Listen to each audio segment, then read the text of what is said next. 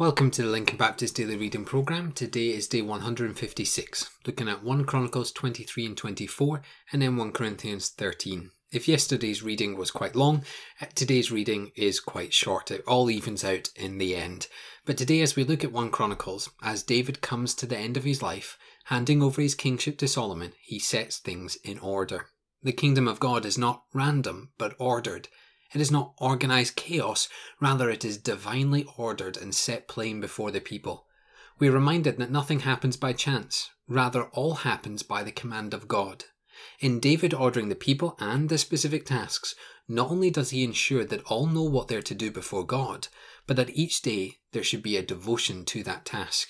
When we consider our own lives, especially the life of the church, we need to remember two important things. Firstly, that all happens by the command of God.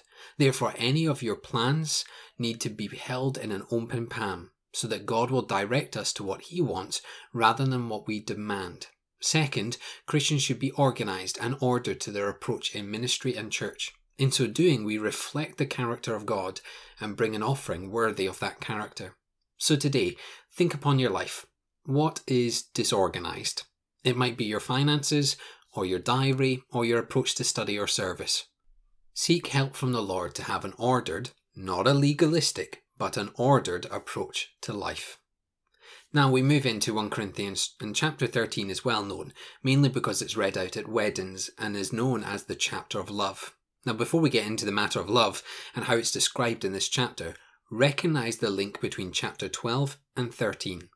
There is no point in looking spiritual, even practicing spiritual giftings, if you do not have love. Love is the hallmark to any Christian. Without it, we are useless. In fact, we're damaging to the gospel witness. Like an ill timed clanging cymbal in a symphony, our loveless actions wreak havoc around us. It's important to see that the starting position must always be love, not gifting, love, not desires, and love, not self. But what of this love? It certainly doesn't read like the warm and fuzzy love we often refer to in life. It is agape love, a selfless, sacrificial love that we see exemplified in Jesus. It is the only love that is possible through Jesus, for it is perfect love. It doesn't fail, it doesn't do anything out of self, and it always builds up, encourages, and spurs on.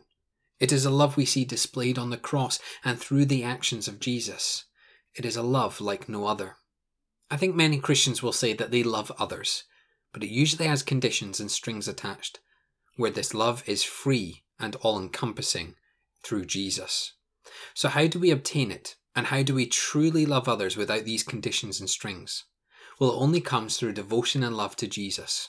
No man made attempt to love can compare to the love of Jesus, so we need to go to that source and through the Spirit seek to have the love of Jesus flow through us.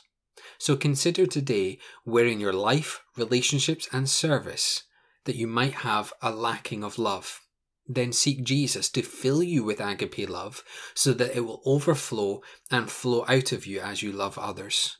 And remember, there's nothing you can do to work and attempt your way to this love. You can only find it in King Jesus.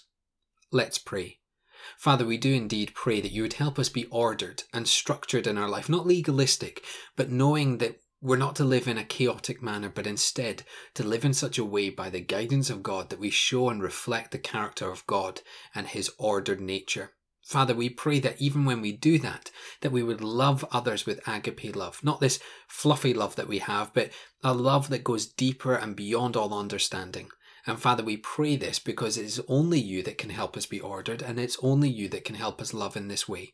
So we pray this in your name with confidence that you will answer our prayer. Amen.